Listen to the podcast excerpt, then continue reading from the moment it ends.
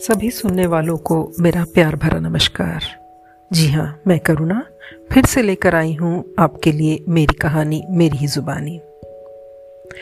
आज की कहानी के किरदारों का जन्म हुआ है। आजकल चलती चुनावी उथल पुथल से। तो आइए सुनिए मेरे साथ, तू नहीं तो और सही। नेताजी भाषण अच्छा देते थे। कह सकते हैं बस अच्छा क्योंकि उसमें नया कुछ होता नहीं था।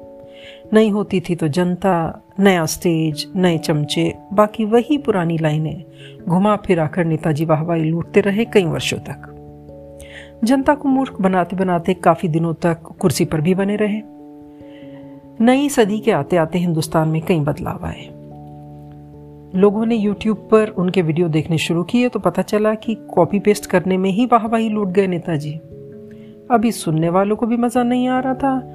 और नेताजी को भी नहीं सुनाने में।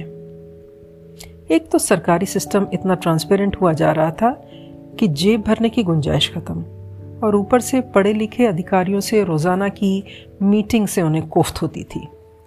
पुराने डीएम साहब की कभी हिम्मत नहीं हुई उनके सामने बैठने की। लेकिन ये आजकल की नई पीढ़ी के जिलाधिकारी कुर्सी छोड़ने को तैयार नहीं। हाथ जोड़कर नमस्ते भी पहले नेताजी ही करते, तभी जवाब आता। उस पर उनकी अंग्रेज़ी के भारी टर्म्स के बेवक्त इस्तेमाल ने नेताजी की राजनीतिक इंटरेस्ट को बिल्कुल ही खत्म कर दिया था। कुछ शब्द तो बाउंसर की तरह ऊपर से ऐसे निकल जाते कि चमचे भी बगल ताकने लगते। अब डी डीमोनेटाइजेशन करप्शन टेम्परेचर तक तो ठीक था, पर जब पर कैपिटा इनकम जैसे जारगन्स का इस्तेमाल बढ़ने लगा तो नेताजी ने ठान लिया कि अपने बच्चों को विलायत भेजकर उन्हें इस लायक बनाएँगे कि कम से कम उन्हें शर्मिंदा ना होना पड़े।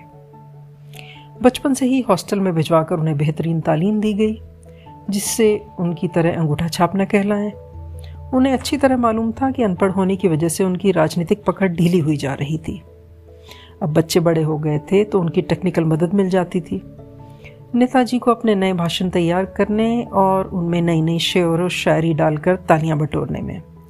सब ठीक ही चल रहा था। पर झटका तब लगा जब उनकी लॉयलिस्ट पार्टी ने उनकी बढ़ती हुई उम्र को देखते हुए इस बार टिकट उन्हें न देकर एक रिटायर्ड फौजी को दे दिया।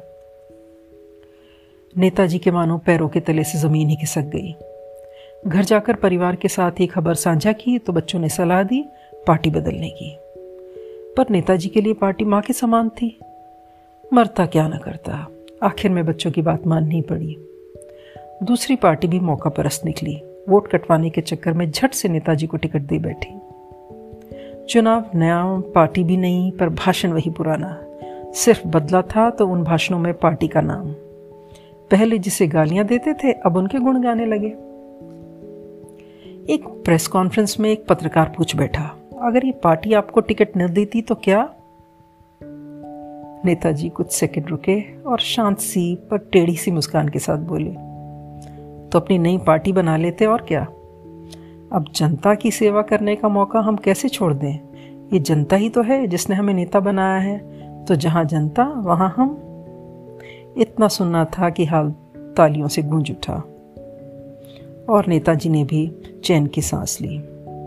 चलते हुए मनी मन सोचने लगे, ये पार्टी ही तो है। तू नहीं तो और सही, और नहीं तो और सही। धन्यवाद।